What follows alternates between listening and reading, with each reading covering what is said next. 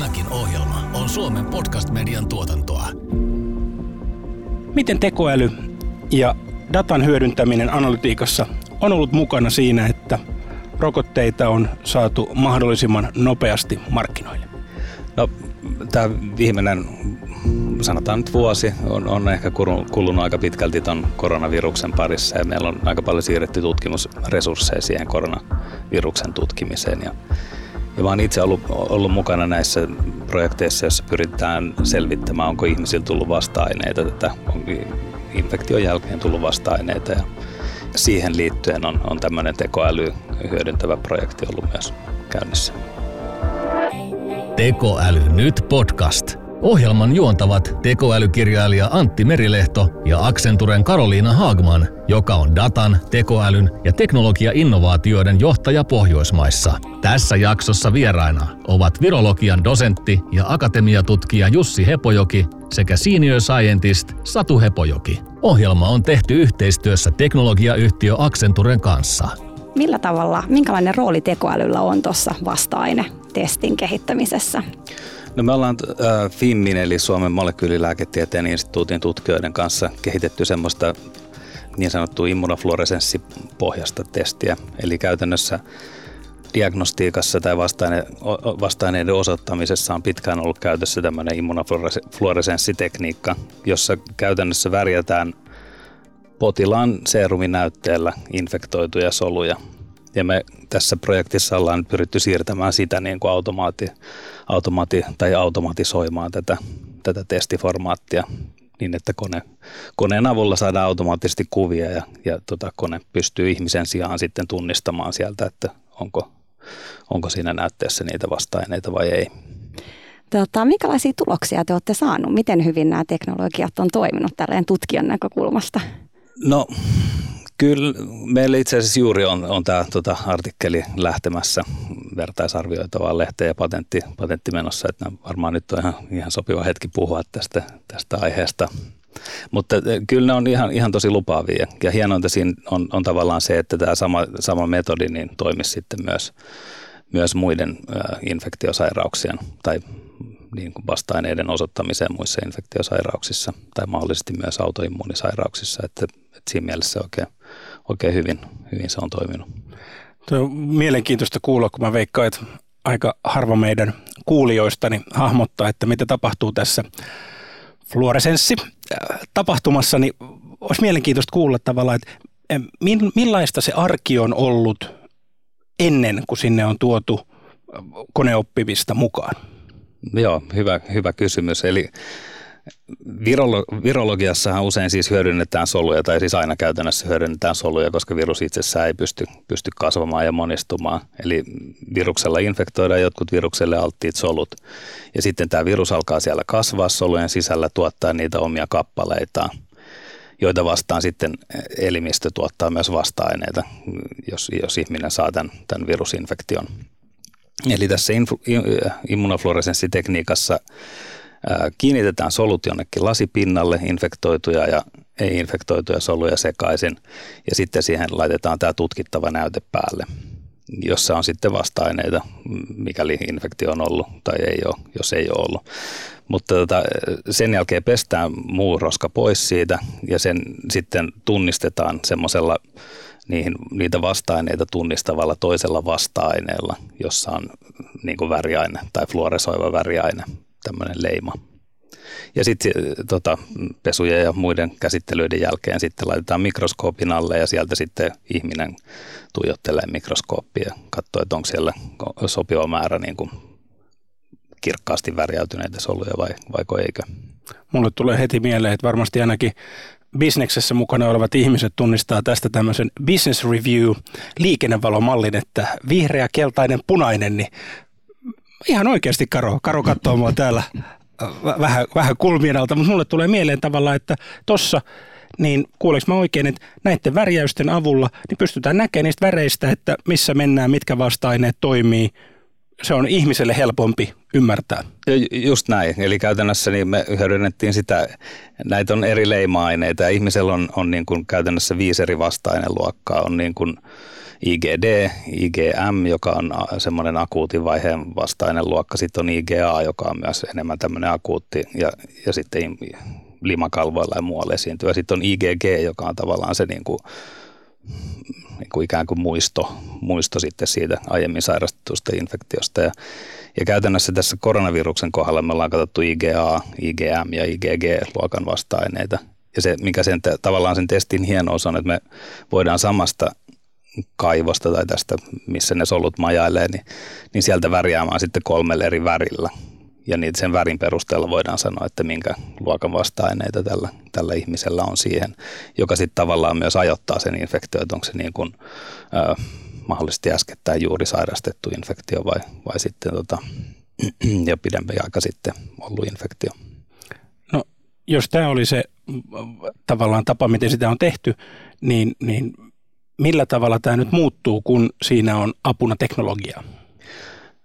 No käytännössä tämä on niin kuin ollut käsin tehtävää hommaa, eli joku henkilö laboratoriossa laittaa ne näytteet sinne niille soluille ja tekee kaikki nämä manuaaliset pesuvaiheet.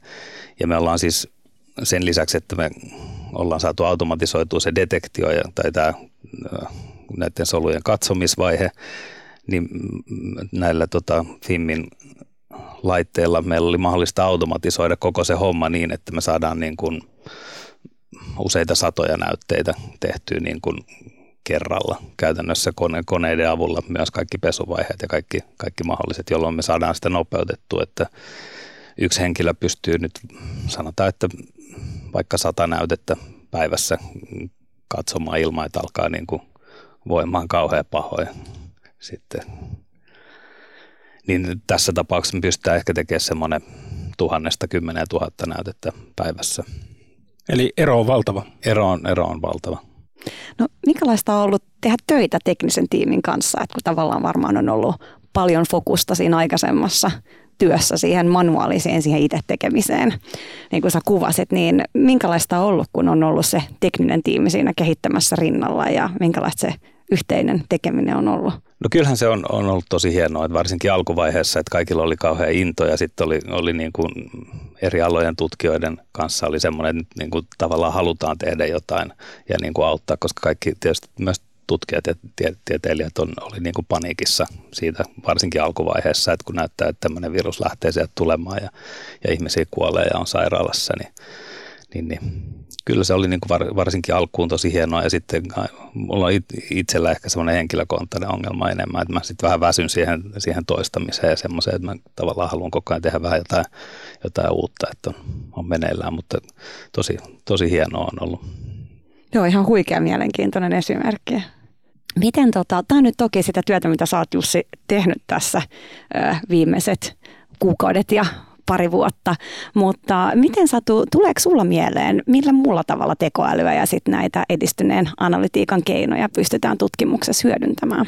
No joo, itse työskentelen myös diagnostiikan parissa ja oli hienoa, mitä Jussi tuossa mainitsikin tuosta noista mikroskooppitekniikoista, että ne on hyvin paljon edelleen vaatii ihmisen silmää ja analysointikykyä. Et mä työskentelen tuolla diagnostiikkapuolella ja on ollut mukana viime vuonna lähdettiin kehittämään koronadiagnostiikkaa, ensimmäiset testit Suomessa ja ne perustuvat viruksen perimän detektoimiseen, eli viruksen perimääineksen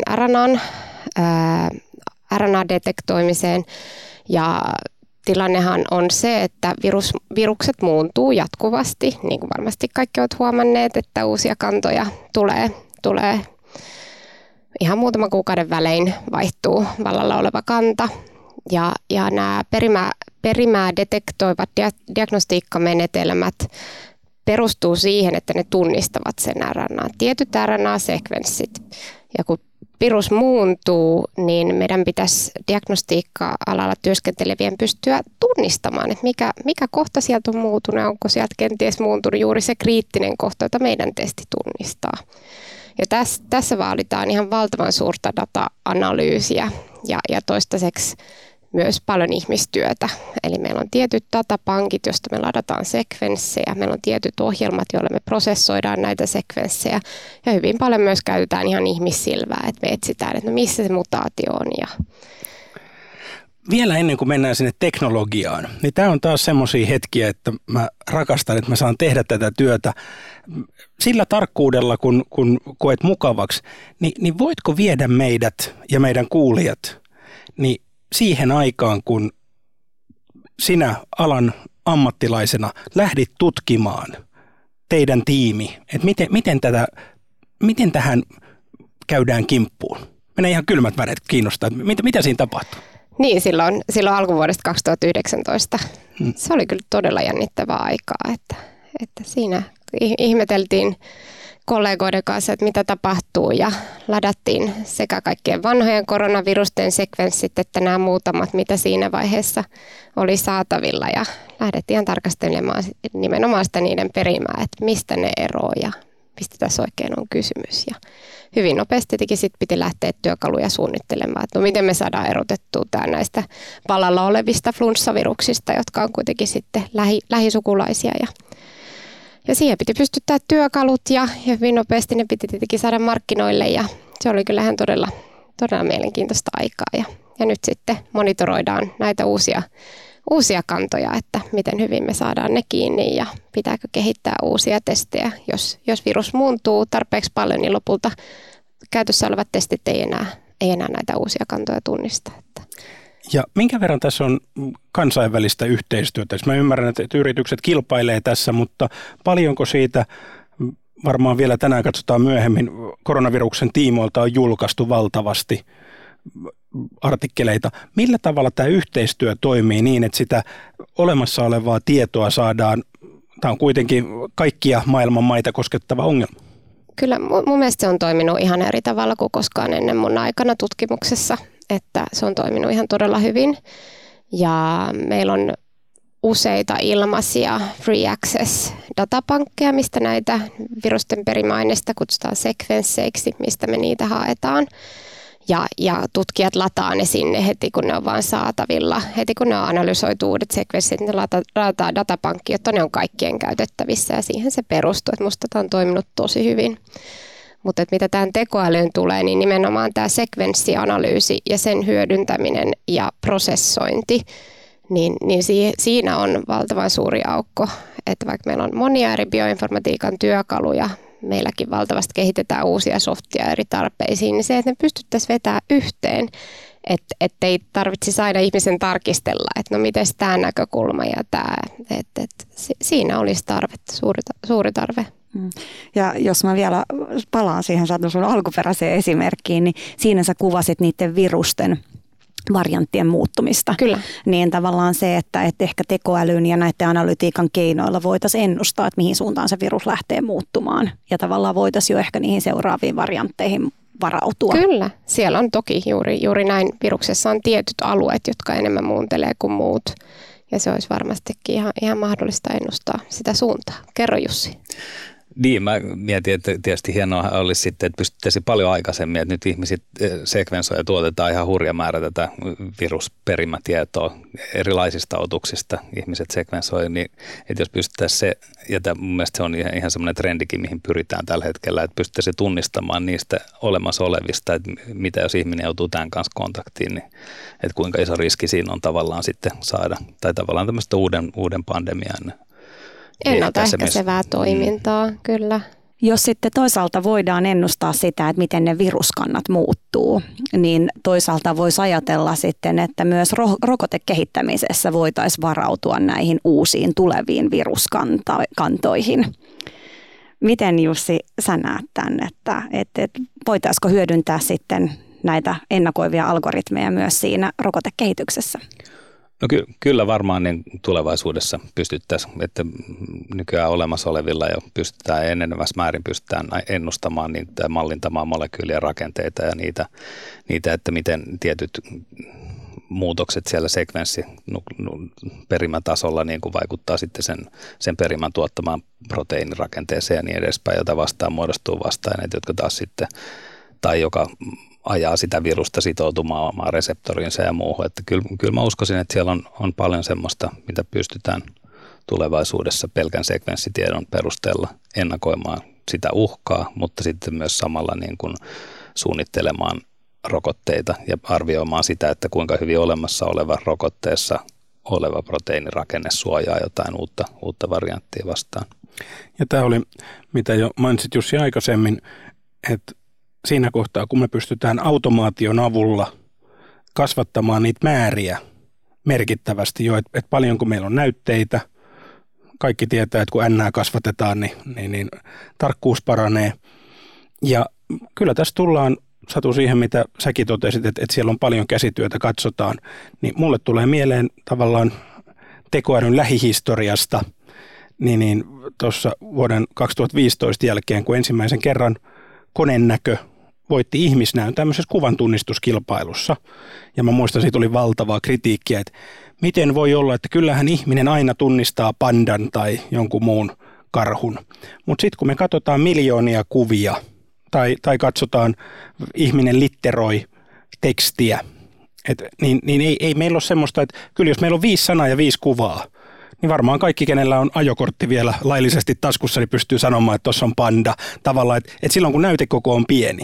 Mutta nimenomaan siinä kohtaa mä kuulen niin kuin tässä sen, että mitä enemmän pystytään siellä laboratoriossa kuvantamaan ja samaan aikaan, Karoliina, tässä tullaan siihen ikuisen ongelmaan, että meillä pitää olla aina riittävä määrä opetusmateriaalia niin, että meillä pystytään opettamaan, mitkä ovat niitä positiivisia ja mitkä ovat negatiivisia, että siitä on aidosti apua.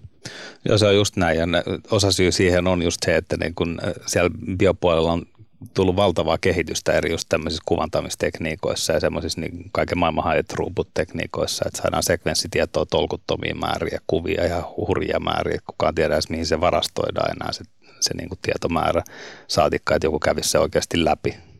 Niin siihen tästä on varmaan, ja kaiken tämän yhdistäminen, niin se olisi kyllä. Ja mä voisin ottaa vielä käytännön esimerkin, että tämä perimätieto, se on koodattu. Siinä on 4 eri kirjainta, joita käytetään. Ja mulla on vaikka mun tietokoneessa linjauksessa 10 000 sekvenssiä, eli 10 000 riviä, ja kaikissa vaihtuu vaan. Vaihtelevia kirjaimia on 4 kappaletta. Mä yritän etsiä, että onko siellä joku erilainen kuin toinen. Voitte kuvitella, että ihmissilmä väsyy jossain vaiheessa ja sitten se altistaa virheille, että se, että jos tämä prosessi olisi täysin automatisoitu, niin kenties virheitä ei tulisi niin paljon kuin ihmissilmällä katsottuna. Ja sitten ollaan taas Pareton äärellä, että mikä on se osuus, mihin tuomalla automaatiota niin saadaan tuloksia paremmaksi mahdollisimman nopeasti. Kyllä. Miten nyt, kun te olette tehneet tätä tutkimustyötä, niin tuleeko teillä mieleen asioita, jotka te koette nyt tähän tekoälyyn tai analytiikkaan liittyen haasteellisiksi? Tai mitä ehkä haluaisi vielä tehdä lisää? Et nyt kun tämä on varmaan kuitenkin ensimmäisiä kertoja, kun tekoälyä hyödytetään tällaisessa konteksteissa, niin mitä sitten seuraavaksi? No, mulle henkilökohtaisesti mä haluaisin ottaa jollain tavalla haltuun sen, että tämä tekoäly pystyisi palvelemaan mua niin kuin ihan kirjallisen datan ja tutkimustiedon ja semmoisen seulomiseen. Sitä varmaan on olemassa, mutta mä en ole itse päässyt käsiksi vielä siihen. Mutta esimerkiksi tämän koronavirusvuoden tai koronavuoden aikana on tuotettu, mä katsoin joskus syksyllä, niin 100 000 vertaisarvioitua, ja siis tämä on vertaisarvioitua julkaisuja. Että se varmaan on 2 tai 3 kertaa isompi määrä se koko julkaistujen määrä, mitä ei nyt vielä ole kaikkea vertaisarvioitu. Niin tämän tiedon, se on ihan täysin mahdotonta ihmisen, että sä oot tehnyt sitä omaa hommaa siellä laboratoriossa, painanut eteenpäin ja yrittänyt saada ulos. Ja sitten siinä vaiheessa, kun kirjoitat artikkelia, niin sun pitäisi niin kuin vertailla sitä muiden löydöksiä ja sen olominen on niin kuin hankalaa. Aina kun me suunnitellaan vieraita ja mietitään, että miten voidaan mahdollisimman hyvin palvella kuulijoita, niin tällä kertaa, Jussi, minulla voi olla semmoinen, että pystyn myös palvelemaan meidän vierasta. Iris AI:n tiimi, missä on myöskin suomalaisia jäseniä mukana, niin he on tätä ongelmaa lähtenyt ratkomaan. Eli kun meillä on samaan ongelmaan liittyviä papereita eri tutkimusaloilta, ja tämä ei itse asiassa ole pelkästään akatemia, vaan myöskin yritysten tuotekehitysosastot hyödyntää, ja Iris AI on vain yksi, mutta he on mulle tutuin, niin siellä käytetään luonnollisen kielen tunnistusta tavallaan, että nyt meidän ei enää vanhan kirjastovirkailijan tiedoilla pidä tietää, että on luokka 892.25 polttomoottoriautojen korjaus, vaan että pystyy esittämään kysymyksen, joka on rajattu tiettyyn merkkimäärään. Ja tämän avulla niin Iris AI:n algoritmi pystyy tunnistamaan sitä merkitystä eri puolilta, koska hyvin useinhan, ja korjatkaa nyt jos mä oon väärässä, mutta mä oon ymmärtänyt, että jos me lasketaan viittausten määrää, ja se on tämmöinen niin kuin artikkelin hyvyyden mitta, niin siihen menee tietty aika ennen kuin me päästään taas niihin viittauksiin. Että meillä saattaa olla täysin timanttinen artikkeli, joka on ilmestynyt tuoreeltaan, mutta siihen ei ole vielä ehtinyt tämän luonnollisen rytmin takia kertyy viittauksia, mutta tämmöisten työkalujen avulla ne on tutkijoilla käytössä mahdollisimman nopeasti. Et tiedon jakamisen rajakustannus, niin et miten me saadaan se kaikki tieto mahdollisimman hyvin käyttöön. Tämän ongelman äärellä ollaan monessa paikassa. Kyllä, joo, kiitos. Mä oon itse asiassa törmännytkin tähän Iris AI:hin, jossa mä en ole vaan ehtinyt vielä perehtyä aiheeseen riittävästi. Tästä tuli siis puuhapiste. Joo, ja terveisiä koko Iris AI:n tiimille, he on tehnyt hienoa työtä. Ja mun mielestä on, mitä olette esittänyt tässä, niin nämä on todella käytännön läheisiä ongelmia. Eli miten me pystytään hyödyntämään teknologiaa, tekemään enemmän näytteitä, saamaan enemmän dataa, jota sitten pystytään hyödyntämään siihen, että meidän ihmisten terveys olisi parempi. Mä voisin vielä kommentoida tuohon, että mitä semmoisia omia toiveita tai mitä ongelmia on nähnyt, johon toivoisin ratkaisuja, niin työelämässä ainakin meidän alalla tuntuu, että on semmoinen poikkitieteellisyys. Sitä on tiettyyn pisteeseen asti, mutta sitten jos pitäisi löytää vaikka koodaaja, joka ymmärtää biologiaa, joka osaisi rakentaa sen softan, mutta ymmärtäisi minkälaisen softan ja mihin ratkaisuihin tai mitä ratkaisuja sillä pitää saada aikaan, niin semmoista on aika vaikea, että sit kone pystyisi yhdistelemään nämä eri alat ja vastaamaan sitten niin kuin kunkin alan tarpeisiin, niin se olisi hienoa. Tämä oli vähän just semmoinen vastaus, minkä halusi kuulla. Ja tämä on mielenkiintoista, koska meillä on vieraana tällä kaudella Teemu Roos Helsingin yliopistosta, joka kouluttaa datatieteilijöitä. Ja heillä nimenomaan se domain-osaaminen. Eli että meillä on tavallaan yksi asia on osata datatiedettä, ymmärtää, miten eri koneoppimismallit toimii, mitä pitää tehdä tavallaan data engineering-vaiheessa, saada nämä kaikki, mistä data tulee, miten se putsataan niin, että se on käyttökelpoista. Ja sitten tullaan tähän domain-osaamiseen. Et millä tavalla, kuka erikoistuu siihen, että ymmärtää sen biologian, kyllä, ainakin sillä tasolla, ettei tarvitse perusasioita käydä läpi ja pystyy tuottamaan sen, nyt mennään taas käyttöliittymäsuunnitteluun, mutta että se käyttöliittymä on sellainen, että se on juuri sinulle mahdollisimman hyödyllinen mahdollisimman nopeasti. Kyllä.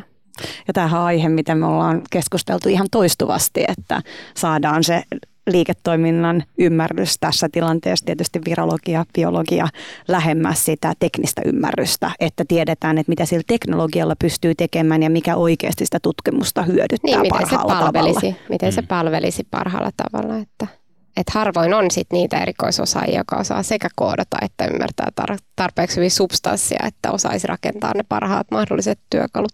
Juuri näin. Olen ollut muutamassa projektissa mukana, missä on ollut eri tieteenaloja. Ne on hirveän hienoa, siis se on fantastista siinä vaiheessa, kun ruvetaan vähän ymmärtää, että mitä se toinen oikein puhuu. Niin ne on fantastisia kokemuksia, mutta semmoisen niin kuin tavallaan nopeuttaminen olisi tietysti hienoa, että jos siinä olisi joku tulkki, tunteiden tulkki siinä välissä, joka niin kuin pystyisi puhumaan niin kuin itse osapuolien välillä paremmin.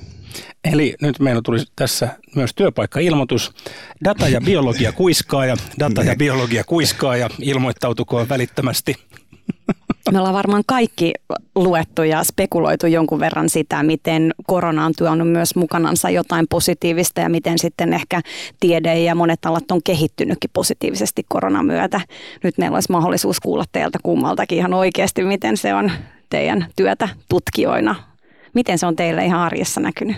No mun täytyy sanoa, että mä oon ollut erityisen vaikuttunut siitä, miten saumatonta yhteistyö sekä eri instituutioiden että Suomen sisällä että sitten kansainvälisesti on ollut. Et tuntuu, että jos on jotain tarvinnut tietää, jotain kysyä, niin se on aivan sama mihin päin maailmaa mä oon sen mailin lähettänyt, niin siihen on kyllä saman päivän aikana vastattu, että nyt jos koronasta puhutaan, niin se on kyllä tehnyt muun vaikutuksen. Et sanoisin, että on ollut sellaiset yhteistalkoot ihan eri tavalla kuin mitä ennen koronaa. Niin, ja kuulostaa siltä, että vähän se maiden väliset tavallaan erot on laskenut, että on...